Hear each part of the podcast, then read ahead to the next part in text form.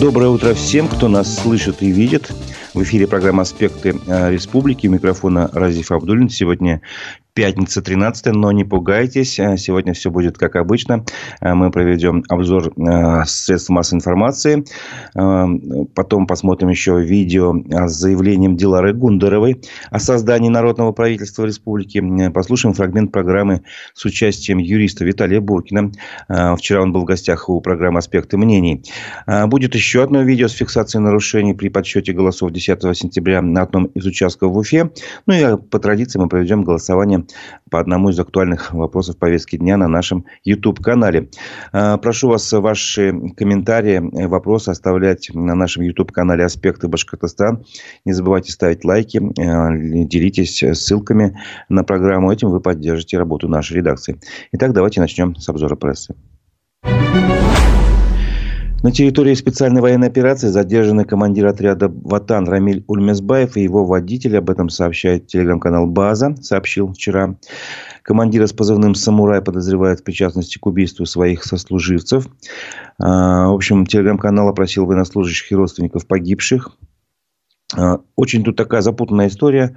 Но попробуем давайте все-таки про нее рассказать. Следователи сказали родным погибшим, что именно «Самурай» вот этот вот командир отряда «Ватан» 21 э, августа заявил о побеге троих военнослужащих, э, чтобы подставить их и снять с себя подозрения в убийстве четвертого военного.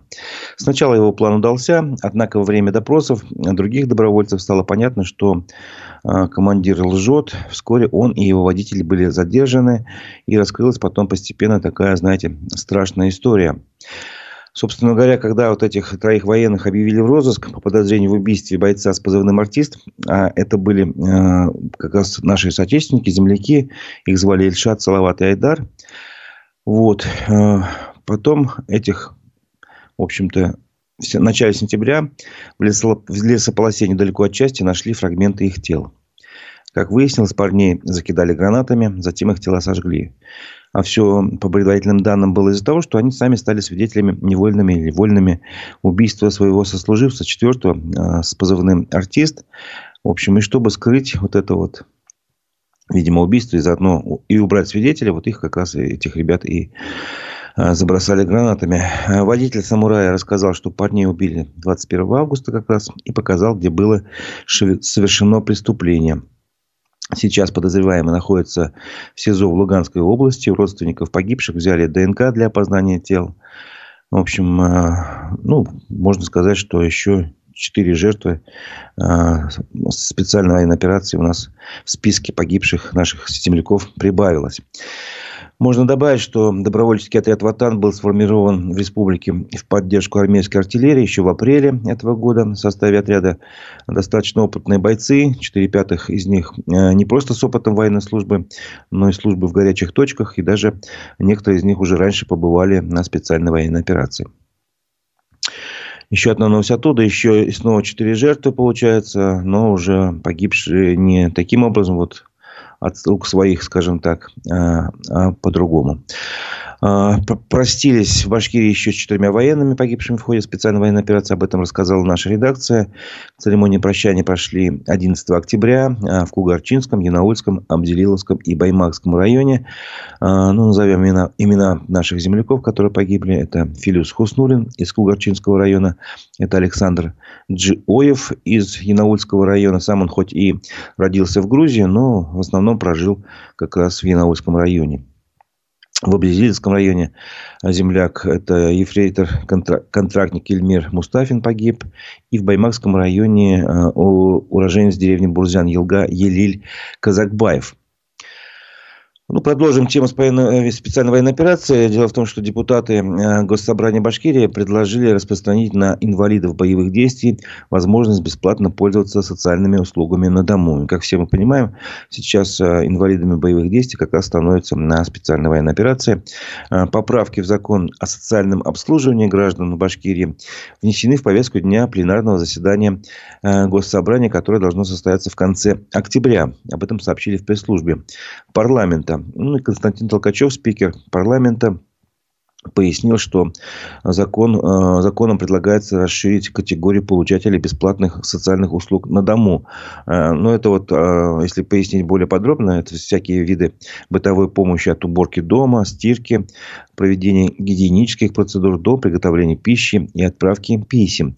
Такая поддержка необходима людям, которые в силу тех или иных обстоятельств утратили способность к самообслуживанию, самостоятельному передвижению, обеспечению основных жизненных потребностей. Вот как раз к числу получателей таких бесплатных услуг э, депутаты предложили отнести инвалидов боевых действий. Э, ну, как отметил Константин Толкачев, законопроект имеет важное значение для комплексной социальной защиты бойцов, участвующих в специальной военной операции и ставших инвалидами впоследствии ранения, контузии или заболевания. А, еще одна новость тоже касается участников специальной военной операции. В Уфе в конце ноября пройдет Кубок защитников Отечества. А, об этом сообщили телеканал БСТ. А, это одно из таких первых мероприятий в стране, в рамках которого совместно с Паралимпийским комитетом России а, будут собирать ветеранов специальной военной операции для участия в соревнованиях. Такие виды спорта будут там, как настольный теннис, стрельба, стрельба из лука, жим и волейбол сидя. Первый такой турнир уже прошел в Кемерово, вот, а, а теперь в ноябре планируется, что будет, пройдет в Уфе. Вот так вот. А, ну, теперь перейдем, давайте, такой достаточно а, важной политической новости прошедшего дня, я считаю. Это а, Дилара Гундарова предложила создать в Башкирии народное правительство. Об этом тоже рассказала наша редакция. Вчера она провела такую большую пресс-конференцию. Она длилась, по-моему, почти 4 часа. В общем, сейчас она как бы известна тем, что Э, заявила свои претензии э, стать возможным кандидатом на пост главы Башкирии. А вообще занимается она такой информационно-аналитической деятельностью. И у нее некоммерческая организация, которую она возглавляет, так и называется – информационно-аналитический центр. Так вот, поводом для пресс-конференции была оценка пятилетней деятельности Радия Хабирова на посту главы Башкирии. А уже в конце она сделала вот это заявление, о котором мы потом позже э, вы сами все это услышите. А я пока просто э, хочу поделиться ее мнением э, об оценке как раз деятельности Ради Хабирова за пять лет. За основу она взяла указ Хабирова от 23 сентября 2019 года, где как раз были указаны все такие стратегические направления развития республики до 2024 года. И там были показатели, э, на которые можно ориентироваться. В общем-то, она взяла 5 показателей э, э, и сравнила, что было запланировано и что было достигнуто. Ну, и пришла к выводу, что два показателя – это объем валового регионального продукта, он должен был вырасти по планам до 2 триллионов рублей. И э, должен был достигнуть такой показатель, как прирост доходов э, консолидированного бюджета каждый год на 10%. По словам Дилары Гундаровой, эти два показателя выполнены. Два других показателя как раз наоборот не достигнуты. Это рост численности населения до 4 миллионов 100 тысяч человек. А, в общем-то, сейчас этого такой численности а, населения в Башкирии не достигнуто. И был такой показатель, как обеспечение роста субъектов малого и среднего бизнеса до 170 тысяч единиц. Ну, это тоже не выполнено. Еще один показатель, который сейчас, ну, скажем так, увеличение в полтора раза размера среднемесячной номинальной начисленной зарплаты работников организации пока не достигнут. Сейчас он пока 40%, но год еще не кончился, он может быть реализован. Таким образом, а, Дилара Гондорова предложила оценить работу а, Ради Хабирова за 5 лет э, ну, на 2 с плюсом или на 3 с минусом, как говорится, если по школьным э, правилам оценивать. То есть, два задания выполнено, два не выполнено, одно наполовину пока выполнено. Ну вот, как раз э, в ходе вот этой пресс-конференции она напомнила, что проводит общественный мониторинг на сайте Башкирка РФ, в ходе которого она рассчитывает заручиться народной поддержкой в качестве кандидата на пост главы Башкирии. Голосование на этом сайте продолжается. Э, можно голосовать там, за Гундарова, против Гундаровой, как бы, пожалуйста, э, на то оно и голосование. Оно будет продолжаться примерно до 20 декабря. И самым интересным, на мой взгляд, заявлением, вот как раз ближе к концу пресс-конференции прозвучало оно, она предложила всем компетентным общественникам объединиться на площадке Башкирка РФ, чтобы создать народное правительство. Предлагаю посмотреть и послушать вот это заявление. Я сегодняшнего дня хочу вам предложить следующий формат. Так называемое народное правительство. Я о чем говорю? Есть система государственного управления, я с ней не спорю. Там есть глава, есть правительство, есть премьер-министр, есть министры и куча-куча. Они на бюджете, они получают зарплату, пусть. Но сегодня закон мне не запретил сделать следующее. Нам не запретил сделать следующее. В рамках общественного мониторинга, в рамках 212 ФЗ о народном, а, по сути дела, общественном контроле, я объявляю следующий проект. Вот узнать, хороший я глава буду или нет? Ну, давайте устроим тест. Вы говорите, безальтернативность управления? Я говорю, есть. И давайте так, я сегодня фактически говорю, я беру на как претендент в главы, и начинаю формировать народное правительство. То есть, пожалуйста, любой общественник, выбирайте сами, нравится вам какое, какую отрасль, собирайте мнение, давайте предложения. Я упаковываю соответственно, в материал и ему ноги. Давайте посоревнуемся с главой, с правительством. Давайте так, каждый вторник оперативка народного правительства. Начинаем, если подключаетесь, открытый контроль. Да, сначала у нас будет криво и косо. И мы сразу поймем, кто из вас эколог, кто у вас министр финансов, кто экономист, кто министр строительства. Вот. Не бойтесь общественности. Вот ваш тест на профпригодность. Вы прекрасно знаете, если вы не будете уметь что-то делать в государственных решениях, на то у вас есть я. Я буду знать, как упаковать эти документы. Мы там будем обсуждать, как этот вопрос решить. Мы можем брать актуальные, э, свои, можем брать из повестки главы, пожалуйста, любой. 26, по-моему, у нас органов исполнительной власти в Республике Башкортостан. Федеральных, условно говоря, уполномочен тоже полно. Я пока про республику и про муниципалитеты. Я, кстати, говорю, и муниципалитеты, подключайтесь к этому работе. У вас есть главы, народные главы. Вот все, кто сегодня мне звонил, писал, очень много обращений, очень много признаков нарушений. И, по сути дела, каждый вопрос ведь беру в руки, я могу его решить. Но одна я решу, один вопрос в течение, ну, скажем, пускай месяца. А если нас много? Давайте так. То, что умею я, свои знания, знания, знания именно бюрократии в хорошем смысле слова, знания, требования законодательные. Во-первых, я передам общественности таким образом, и вы будете, я вас где-то подскажу, где вы ошибаетесь. И мы будем на этих наших оперативках принимать решения, принимать, какие документы мы будем лоббировать, давайте прямо говорить, перед правительством, может быть, достукиваться до Кремля, но и в конце концов потом просто результаты эффективности деятельности. Ребят, не надо мне такой должности, да, как кресло. Вот меня многие обвиняют, тебе кресло. М-м. Я считаю, что власть, она есть, она всегда была у народа. Вперед. Вопрос разницы в зарплатах. Сможем сформировать уже финансовую историю? Будет вообще замечательно. Мое, мой информационно-аналитический центр к вашим услугам как юрлицу. Здесь ничего не мешает нам сегодня вести эту общественную работу. Поэтому мое личное приглашение, без балабольства, охота заниматься конкретной работой, Давайте, любой вопрос на народное правительство раз в неделю. Вот сегодня у нас 12 октября, вот мы только провели День Республики. Давайте возьмем на раскачку. Недели две, из 1 ноября там до 1 вторника, когда у нас это получается, ну и стартуем, мы выйдем в эфир. Ведь мне тут сейчас многие пытаются сказать, я это знаю, я это знаю. Да, как я, выходите в чисто поле и докажите, что вы несостоятельны что у вас хватит компетенции, у вас хватит ответить честно перед народом и решить проблемы. Вот все, что вы сможете сделать в плане бюрократии правительства, скажем, правительственной бюрократии, я могу. С этим проблем нет. Не получится, не получится. Хуже не станет. Но мы хотя бы... Ребят, вот поступательное движение. А дальше уже все очень просто. Дома времени полно. Вы послушали и посмотрели заявление Дилары Гундеровой, руководителя э, автономной некоммерческой организации, э, информационно-аналитический центр о том, что она предлагает, в общем-то, создать в Башкирии народное правительство.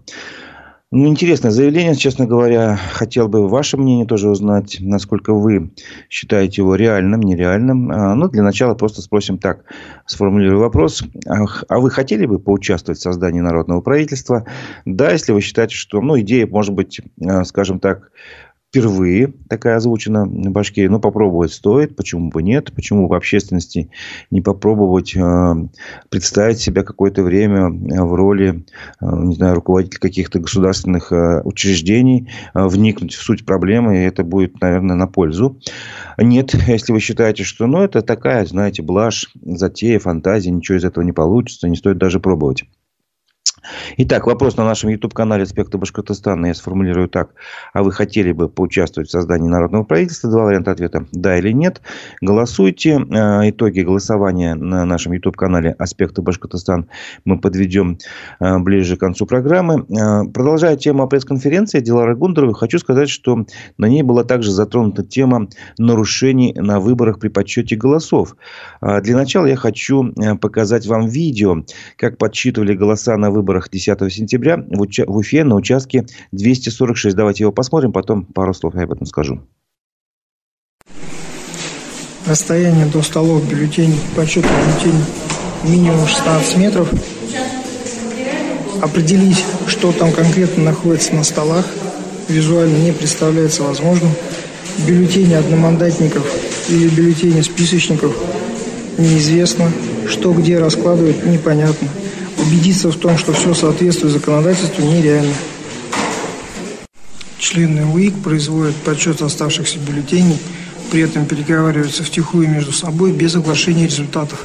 Что происходит конкретно, что они там считают, никому не видно. Все максимально закрыто, максимально спрятано.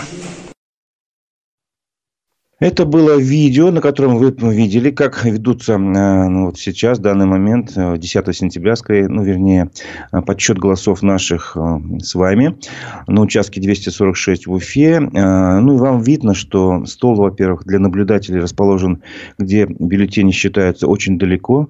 Вот невозможно определить, что там вообще происходит. Члены УИК втихую переговариваются между собой, без оглашения результатов. В общем, ничего не понятно, что происходит происходит при подсчете голосов, а должно быть на самом деле совершенно все иначе. Есть федеральный закон о гарантиях избирательных прав граждан Российской Федерации. Вот, и там эта процедура описывается достаточно ну, четко, просто, понятно, когда вы сортируете вот эти бюллетени, где есть галочки против того или иного кандидата там, или партии, неважно члены участковой комиссии должны оглашать содержащиеся в них, э, в каждом из этих бюллетеней, отметки избирателя, э, ну, эти галочки как раз. Они должны показать эти бюллетени для визуального контроля всем лицам, присутствующим при непосредственном подсчете голосов. И еще, внимание, очень важное замечание там, одновременное оглашение содержания двух и более бюллетеней не допускается. А мы здесь смотрим, как все нарушается, все полностью делается не так. А все хором там что-то перекладывают, э, разговаривают, ничего не показывают этих галочек. То есть, в данной ситуации доверять результатам этих выборов на этом участке невозможно. Это скорее не выборы, а имитация выборов, я бы так сказал. Вот. И, естественный вопрос был задан э, Диларе Гундеровой на пресс-конференции. Задумывалась ли она над тем, как избежать вот таких массовых нарушений при подсчете голосов. Но она ответила, что для начала надо вообще людям поверить в то, что они могут выбрать альтернативного кандидата на выборах э, того же главы Башкирии, в данном случае ее, допустим. И потом уже, если они в это поверят, что они могут выбирать не того, кого предложили, назначили, там, скажем, власти, кто является официальным кандидатом, а тут тот того, кто им нравится. А, тогда, видимо, люди могут отстоять свои собственные а, результаты голосования. Это уже дело, скажем так, технологий, техники, э, принципиального подхода и выполнения законодательства. В общем, так, вот э, хочу сказать, еще добавить, напомнить, что эта э, пресс-конференция шла около 4 часов. Полностью ее, э, наверное, вы увидеть не сможете, но, по крайней мере, в таком смонтированном варианте, где будут самые интересные куски, э, организаторы пресс-конференции обещали выложить на своих медиаресурсах. Напомню, это, это телеграм-каналы «Голос Башкирии» и информационно-аналитический центр. А я еще раз напомню, что на нашем YouTube-канале «Аспекты Башкортостан» идет голосование. Я прошу прошу вас ответить на вопрос, а готовы ли вы поучаствовать в создании народного правительства, которое предложила э, сформировать в Башкирии Дилара Гундарова. Продолжим обзор прессы. Подследственный министр туризма Башкирии получил представление от прокуратуры об этом сообщил телеграм, э, телеканал ЮТВ. А, министр туризма Башкирии Рустем Авзалов вновь попал в поле зрения правоохранительных органов. В этот раз республиканская прокуратура вынесла чиновнику представление из-за нарушений при реализации национального проекта. Как оказалось, по данным прокуратуры, после проверки в четырех населенных пунктах Башкирии центры «Мой бизнес» не были оснащены необходимым оборудованием. Кроме того, сотрудников а, не обучали по программе «Практический маркетинг», Также был нарушен порядок предоставления 7,4 э, миллиона рублей компаниям-банкротам. Э, добавим, министр туризма Башкирии Рустам Авзалов уже является фигурантом, но другого уголовного дела по статье о превышении должностных полномочий. Чиновник, будучи еще на должности мэра Сибая, нарушил закон при ремонте дороги улицы Горького в 2021 году. Ну, такой небольшой, небольшая заметочка, скажем так. И снова я хочу прервать обзор прессы. На этот раз уже на фрагмент записи программы «Аспекты мнений». Вчера у нас в гостях был юрист Виталий Буркин. И мой коллега Дмитрий э, Колпаков спросил его о ситуации в адвокатуре. Давайте послушаем. Как вы можете оценить нынешнее состояние адвокатуры в Башкирии? Отвратительно в стране, да, ну что про Башкирию говорить. Я считаю, в Башкирии вообще не все так плохо. По сравнению с другими регионами мы выигрываем. У нас здесь есть СМИ. В Татарстане по сравнению с нами это просто какое-то болото. Мы, я считаю, после Москвы второе место по свободной прессе. Как это не парадоксально. Здесь есть я, Здесь есть несколько блогеров, я считаю, федерального э, уровня по своим навыкам и качествам. Есть еще несколько журналистов, которые не боятся рассказывать, по крайней мере, о тех проявлениях, о тех делах, про которые в других субъектах разговаривать вообще нельзя, то есть там табу, табуированная тема. Можно пример? Не боитесь говорить про политические преследования. Адвокаты не боятся называть вещи своими именами, некоторые, которые здесь вот в эфире, фамилии которых постоянно звучат. Может, у нас на всю республику два с половиной адвоката ну, можно три сказать, если меня причислять к адвокатам, да. Но на самом деле формально я не являюсь адвокатом, но фактически я таковым являюсь, даже больше, наверное, чем те, которые статус адвоката имеют, по той причине, что для того, чтобы в России заниматься адвокатской деятельностью, юридической, да, вот деятельностью, фактически статус адвоката не требуется к счастью. Как бы там ни, не пыталась Федеральная палата адвокатов вести адвокатскую монополию, пока это не происходит, не получается у них но если бы адвокатская монополия все-таки у нас э, случилась, то тогда бы я был вынужден бы, скорее всего, статус адвоката приобрести. Пока он мне не нужен, у меня есть соратники адвокаты, у меня прекрасная команда, она небольшая, но есть в других субъектах прекрасные ребята. Я индивидуальный предприниматель, сам заключаю договоры как индивидуальный предприниматель на все виды практически юридической помощи. 6% я плачу налог вместо 13 адвокатских. Работаю абсолютно в белую. Не хожу по судебным процессам практически сам, потому что ну, я их не люблю судебный процесс. Кто говорит, я люблю судебный процесс, но он либо фанат, либо он лицемер. Любить в России судебные процессы, но я считаю, это ну, извращение. Даже в суды не особо хочется приходить, вообще вот видеть вот их всю вот эту обстановку. Ну, за исключением очень мне понравился вот процесс у нас в Ленинском районном суде сейчас по иску Фатхулы. Кроме присужденной суммы, я увидел вообще настоящий процесс цивильный. А так вообще все, что происходит в адвокатуре, абсолютно отвратительно но, я думаю, никогда не будет излишним. Еще раз подчеркнуть, что, к сожалению, главный порог адвокатуры в том, что нет никакого фильтра при отборе в адвокатуру бывших еще вчера действующих сотрудников государственных органов. Я ничего не имею против некоторых людей из государственных органов, да, есть э, более-менее относительно нормальные там и прокуроры, и судьи, но Адвокатура – это немного другое. Адвокатура – это стиль жизни, это дух, это принципиальность, это стержень. За 20-25 лет работы чиновники деградируют и теряют э, все эти качества, даже если они у них были там, лет 10 назад. И пока на законодательном уровне не будет установлен запрет на то, например, ну хотя бы, что 5 лет прошло с увольнения, в адвокатуре будет твориться вот такое вот болото, что это за адвокатура, где 70-80% из органов правоохранительных. И вот мы получили в результате абсолютно имитационную адвокатуру.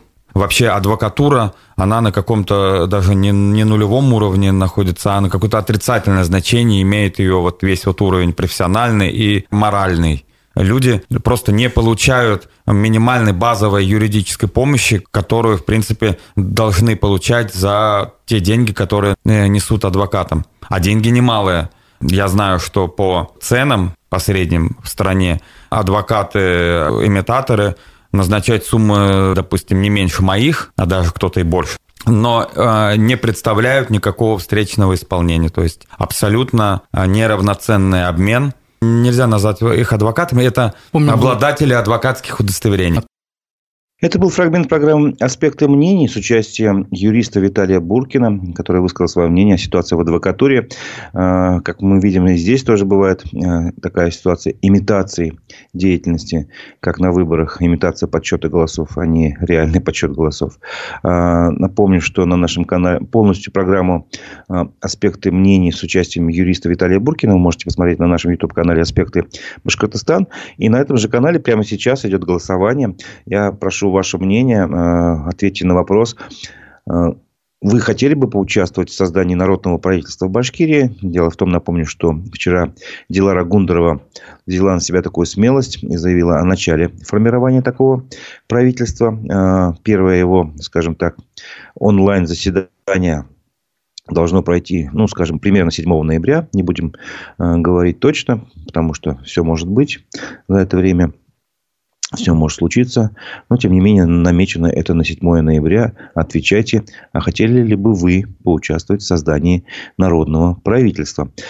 Продолжим э, наш обзор прессы. Э, утром 12 октября вчера вооруженными людьми в масках был задержан известный башкирский общественник Фаиль Алсынов. Об этом сообщил телеграм-канал Русньюз.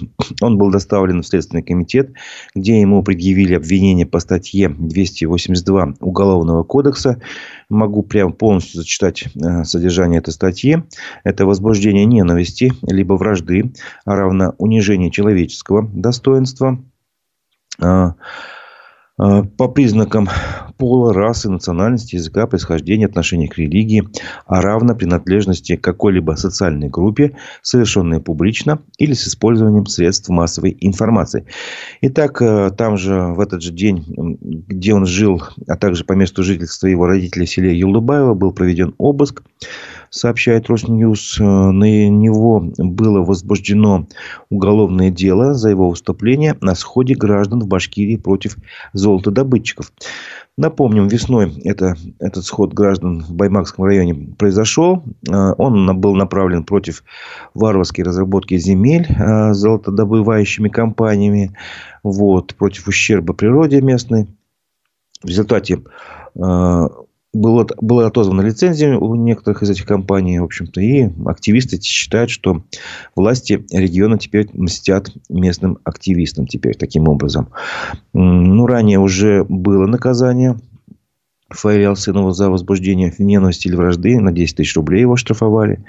Вот. И Дель Реали, э, издание, которое признано в России СМИ иноагентом, сообщило другие подробности. Они связались журналисты с самим Фаилем Алсыновым и взяли его там как бы комментарии этих событий. Вот, и вот что он сказал изданию. Как я понял, криминал нашли в некоторых моих высказываниях, в частности, когда я заявил, что пока наши ребята воюют в Украине, здесь, в Башкортостане, отбирают их земли. Не понравилось им также мои высказывания о мигрантах, которые приезжают в республику и занимаются здесь в том числе незаконной добычей полезных ископаемых. Экспертизу высказываний Алсынова проводил, по его словам, эксперт из Уфимского университета науки и технологий Айнур Хужахметов, который ранее уже готовил заключение по делу о запрете организации Башкорт, которая впоследствии признана была экстремистской организацией, ликвидирована и запрещена в России. Также этот эксперт делал заключение по целому ряду других возбужденных дел против активистов в Башкирии. Разумеется, я заявил, что вину не признаю, сказал Алсынов. В моих высказываниях нет ничего криминального. Если потребуется, я закажу независимую экспертизу. Понятно, что дело против меня заказное. Весь последний год силовики все копают под меня, пытаются найти что-то противозаконное. Но всем известно, что я ничего такого не делал. Я занимался работой, домом, воспитанием детей. Это были слова Фаиля Алсынова, которого вчера задержали, но потом, а, в общем, предъявили ему обвинения и отпустили домой. А, к другим новостям. Экс-премьер Башкирии вошел в обновленный состав Совета директоров Центробанка а, Российской Федерации. Об этом сообщает РБК Уфа. Ну и речь идет о Рустеме Марданове. А, сейчас он работает начальником Главного управления Центробанка России по Центральному округу. Ну, в свое время при Рустеме Хамитове он был премьер-министром Башкирии, возглавлял правительство. Позже он был главой регионального Нацбанка. Вот сейчас вошел в состав обновленного Совета директоров Банка России. Изменения в составе Центробанка э, на своем пленарном заседании вчера утвердили депутаты Госдумы. А правительство России приняло решение, э, оно перераспределило субсидии для досрочной ликвидации несанкционированных свалок э, в ряде регионов, в том числе в Башкирии. Об этом сообщили в правительстве России. А, значит, были перераспределены деньги. Согласно а, документу, свалка в Кумертау должна быть досрочно ликвидирована уже в этом году за счет того, что перераспределили там 35 с лишним миллионов рублей федеральной субсидии. Ну и вообще, э, к концу следующего года, согласно этому проекту «Чистая страна», должна быть ликвидирована 191 несанкционированная свалка и обезврежено 88 наиболее экологически опасных объектов. Но вот, к сожалению, не говорится ничего про наши объекты, которые беспокоят Башкирию, в том числе уфимцев. Это бывший химпром, территория бывшего химпрома, где накопилось очень много а, вредных веществ. Обследования этого объекта велись. Но вот пока насчет того, чтобы этот объект был ликвидирован, обезврежен, вернее, так скажем, пока ничего не слышно. В Гуфрийском районе тем временем девятилетний ребенок ударил полицейского топором. Об этом сообщил телеграм-канал «Честно говоря». А, школьник попытался помешать аресту его отца, а, которого оперативника приехали, приехали задерживать за кражу денег. А, в общем, его отец, житель села Родина, ему 37 лет, удаленно смог списать с чужой банковской карты 10 тысяч рублей. Ну вот, правоохранители его вычислили, приехали домой, в общем, чтобы попросить его э, приехать на допрос. На допрос ехать мужчина отказался, взял топор, пошел с ним на сотрудников, требуя, чтобы те покинули его участник, при этом, участок, при этом матерился, естественно. А, как же тут без мата. Вот. И оперативники э, ну, стали его задерживать, скрутили. А, но тут сын его, третьеклассник, тоже нашел еще один топор и пошел отбивать отца от полицейских. Подошел офицеру со спины и ударил его тупой стороной топора. Ну, в итоге в отделе полиции оказались и, и отец, и сын. У полицейского диагностировались сильный ушиб, и теперь а, решается вопрос о возбуждении уголовного дела о применении насилия и оскорблении представителей власти. А, тем временем в Уфе в суд передали дело на бывшего полицейского за передачу сведений об умерших в ритуальный салон. Об этом сообщили э, в прокуратуре Башкирии. Э, в общем-то, прокуратура Октябрьского района Уфы уже утвердила обвинительное заключение по уголовному делу. В общем, по версии следствия, помощник оперативного дежурного по Уфе э, несколько лет, с 2017 по 2019, передавал ритуальному агенту данные, которые он получал в ходе служебной деятельности, данные о, о фактах смерти, которые, есть, э, которые были зарегистрированы на территории Уфы. За каждое такое сообщение он получал от 2,5 до 5 тысяч рублей, в зависимости от стоимости заключенного договора ритуальным агентом, и всего в общей сложности получил э, свыше 150 тысяч тысяч рублей вот за эти, ну, получается, два с небольшим, три года. Вот. Оперативники э, управления собственной безопасности, службы собственной безопасности МВД по Башкирии все-таки это выявили. И вот полицейский был уволен, э, частично признал свою вину. Теперь дело должно быть рассматриваться в суде против него.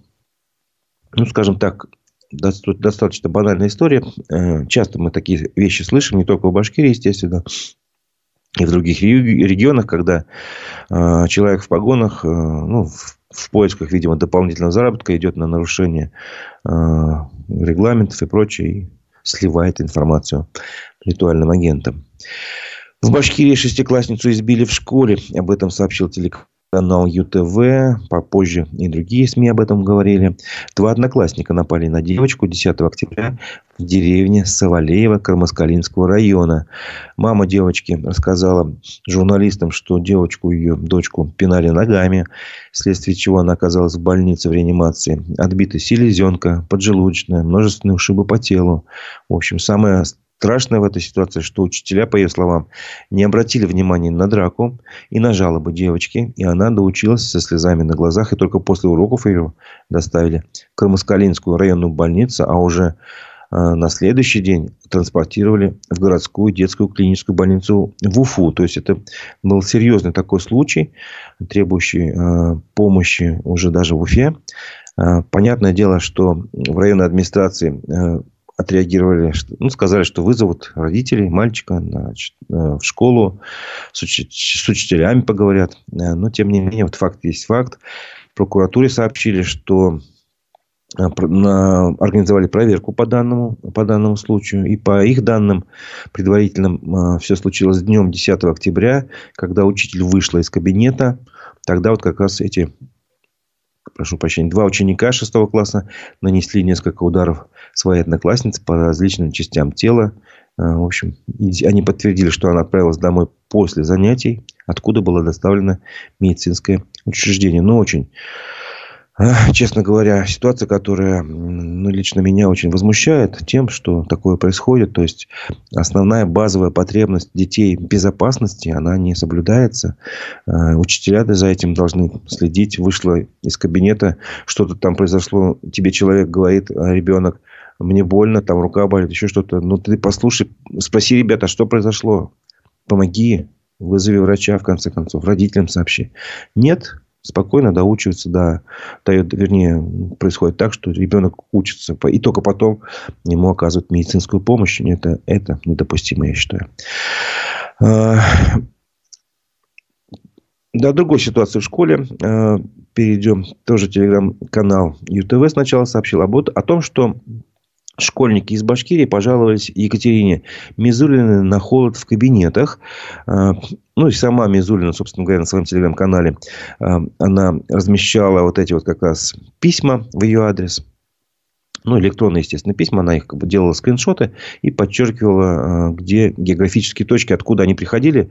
И одно сообщение пришло ей из села Иглино ученица школы номер два к ней обратилась. Напомню, э, что Екатерина Мизулина а, является директором Лиги безопасного интернета. У нее много подписчиков. В общем, и вот ученица этой школы из Заглино пожаловалась на то, что в учебном заведении холодно. Ну, дети хотят, естественно, одеться теплее, но им разрешено ходить на занятия в одежде только значит, в темно-синего оттенка, а, подходящий под цвет формы. То есть, нельзя одевать свитер, скажем, красного цвета. Вот так. Э, такие кофты достаточно сложно найти, но нам говорят снимать их, если мы ходим по школе в них. А мы очень мерзнем, пожаловалась ученица. Естественно, Екатерина Мизулина назвала перебором то, что школьникам запрещают надевать свитера и куртки, и они мерзнут в холодных кабинетах. Э, это, конечно, перебор, процитирую я ее. Все заболеют, но зато полный порядок с формой. Странное отношение к здоровью детей демонстрирует система образования, заявил директор Лиги безопасного интернета. Телеграм-канал ЮТВ связался с администрацией Иглинского района. Там рассказали, что отопительный сезон в школе начался 25 сентября. А, тепловой режим соблюдается. И никто из родителей учеников за последний месяц не обращался учреждения по поводу формы. Никто не жаловался. То есть, все тихо, спокойно, все хорошо, по мнению администрации Глинского района. Но, тем не менее, дети просто-напросто мерзнут. Это есть факт, который как бы Не надо отрицать, надо просто прийти, разобраться и сказать, ребята, вам холодно, одевайтесь, как хотите. Тепло. Согласны? Нет или нет? Ну, на справедливости ради скажу, что на телеграм-канале э, Мизулины много других жалоб на холод в школах, в том из других регионов России. Так что Башкирия в этом плане не одинока. Вот, напоминаю, что на нашем YouTube-канале э, идет голосование. Э, вот. И голосование э, по поводу, э, согласно, готовы ли вы участвовать э, в создании народного правительства Башкирии. Об этом заявила Дилара Гунтарова. Два варианта ответа «да» или «нет». Голосуйте, скоро мы подведем итоги голосования. Да. Что за учителя? Ваши комментарии согласен. Лига безопасного интернета, вы школа безопасной организуете, тоже согласен с вашим комментарием. Данил Мансуров, э, не забывайте ставить лайки. И с этим тоже согласен, ставьте лайки. Скоро мы подведем итоги голосования на нашем YouTube-канале другим новостям. Э, спортивная новость, о которой вчера рассказала наша редакция. В чемпионате Башкирии по футболу определились финалисты. 11 октября в Туймазах прошла переигровка второго полуфинала между местным «Спартаком» и уфимским «Витязем ГТУ». Игра завершилась в ничью 1-1, но поскольку «Спартак» Туймазы в первой игре выиграл 2-1, «Спартак» выходит в финал чемпионата Башкирии, где он сыграет с командой «Старт» Жукова. Э, напомним, что э, этот полуфинальный матч был переигран второй полуфинальный матч. В общем, всего прошло три матча, получается. Первый засчитали, второй э, аннулировали результат. Он был 1 октября. Э, переигровку назначили, э, удовлетворив протест команды «Витязь». Э, команда, ну, в общем, руководство команды обратило внимание на то, что э, регламент э, чемпионата не прописан, в нем не прописано правило, о котором говорили устно, что все карточки желтые, которые получили игроки на стадии регулярного чемпионата, в стадии плей-офф, как там получается полуфинала, финала, они сгорают. Вот этого не было прописано в регламенте. Легитимно, скажем так, был некий приказ, но его не довели до участников соревнований, так скажем, не опубликовали на сайте э, Федерации футбола. И поэтому, в общем-то, по мнению представителей финского клуба, тогда на поле в составе Тумазинского клуба незаконно играли два игрока. Фидан Хабибулин, Иван Волоснов. Вот. И поэтому команду, в общем, э, решили сыграть полуфинал еще раз. Но, тем не менее, результат не изменился. Спартак Туймаза по-прежнему выходит в финал. Дата финального матча и матча за третье место пока не определена. Игры могут пройти как и в ближайшее воскресенье. Вот буквально через пару дней, 15 октября, так и через неделю, 22 октября. Это тут уж как договорятся команды. В матче за третье место сыграют Беркут Уфа и Витязь КТУ, а в матче за первое место сыграют Старт Жукова и Спартак Туймазы. Ну, еще одна такая э, интересная новость для уфимцев. Телеграм-канал ЮТВ сообщил, что около аллеи артерии на улице Ленина в Уфе установили фигуру куницы с цифровым табло, где ведется отсчет до 450-летия города Уфы. Напомним, юбилей состоится в следующем году. Сколько там конкретно дней осталось, я говорить не буду. Просто сходите, посмотрите, и вы это узнаете сами. Ну и теперь, я думаю, уже пора пришла э, подвести итоги нашего голосования в Ютубе на канале «Аспекты». Башкортостан. Вот мнение. В создании народного правительства необходимо участвовать, считает Данил Мансуров. А посмотрим, что считаете совместно все вы вместе, как вы ответили на этот вопрос. А хотели ли бы вы участвовать в создании народного правительства? Да, 75% а, тех, кто ответил на вопрос. И нет, 25%. Спасибо большое за участие в голосовании. А, на этом наша программа еще не завершается. Я хочу вас ознакомить с информационной повесткой а, России и мира. А, прочитаю вечерний выпуск новостей телеграм-канала «Эхо новости». Итак, Офис премьер-министра Израиля опубликовал фото младенцев, которые, как утверждается, были жестоко убиты и сожжены боевиками Хамас. Ранее газета «Иерусалим-Пост» подтвердила подлинность сообщений об обезглавливании детей во время нападения на кибуц Кфар-Аза. США завтра начнут вывозить своих граждан из Израиля чартерными рейсами. В Белом доме ожидают эскалации военного конфликта. Американские власти подтвердили, что жертвами нападения Хамас на Израиль стали как минимум 27 граждан Соединенных Штатов Америки. Власти Франции запретили протесты в поддержку палестинцев в секторе Газа, который управляется движением Хамас, сообщает агентство Reuters. Саму палестинскую организацию в стране недавно признали террористической. Полиция, полиция в Париже разогнала демонстрантов. Парламентская ассамблея Совета Европы признала Голодомор актом геноцида украинского народа. Президент Украины Владимир Зеленский назвал это сигналом, что справедливое наказание за все прошлые и нынешние преступления России, по его мнению, неизбежно. Первое уголовное дело о мародерстве поступило в российский суд, сообщает издание «Медиазона». Рассматривать его будут в Ростове-на-Дону. Под следствием оказался подполковник Руслан Качлавов из Северной Осетии, ранее награжденный медалью Жукова. Его обвиняют также в превышении полномочий, хранении взрывчатки и наркотиков. Латвия с 16 октября закроет единственный наземный пропускной пункт, через который Россия разрешила въезд украинцам из третьих стран. В МВД республики сослались на возможную угрозу национальной безопасности. Во Франции расследуют предполагаемое отравление э, бывшего редактора Первого канала Марины Овсянниковой. Как пишет газета э, «Ле Фигаро», 12 октября ей стало плохо после того, как она обнаружила некий порошок в своей квартире. По делу о военных фейках суд в Москве недавно заочно приговорил Марину Овсянникову к восьми с половиной годам заключения. Это был вечерний выпуск новостей телеграм-канала «Эхо новости». На этом наша программа завершается, но наша работа нет. И сегодня будет достаточно интересный день. В 12 часов приглашаю вас на наш канал в Ютубе «Аспекты Башкортостан». Гостем передачи «Аспекты мнений» будет журналистка Ирина Моторина, которая сейчас живет в Израиле. И вот вы все последние новости и наблюдения а, жителя Израиля узнаете из первых уст. В 13 часов смотрите очередной выпуск программы «Аспекты городской среды». И ведущий Олег Арефьев и Руслан Валиев поговорят об особенностях городской жизни в Уфе, все о новостях города. В 15.00 гостем передачи «Аспекты мнений» станет историк, журналист, ведущий канала «Живой гвоздь» Алексей Кузнецов. А, мой коллега Дмитрий Колпаков пригласил его значит, в гости. Ну, будет, естественно, вести речь на, по скайпу, скорее всего. Итак, вот три программы. А, не отключайтесь, не переключайтесь, как говорится, будьте с нами. Настраивайтесь на канал в Ютубе. А вот теперь на этом я с вами прощаюсь. У микрофона был Разиф Абдулин. Всего доброго. До новых встреч в эфире.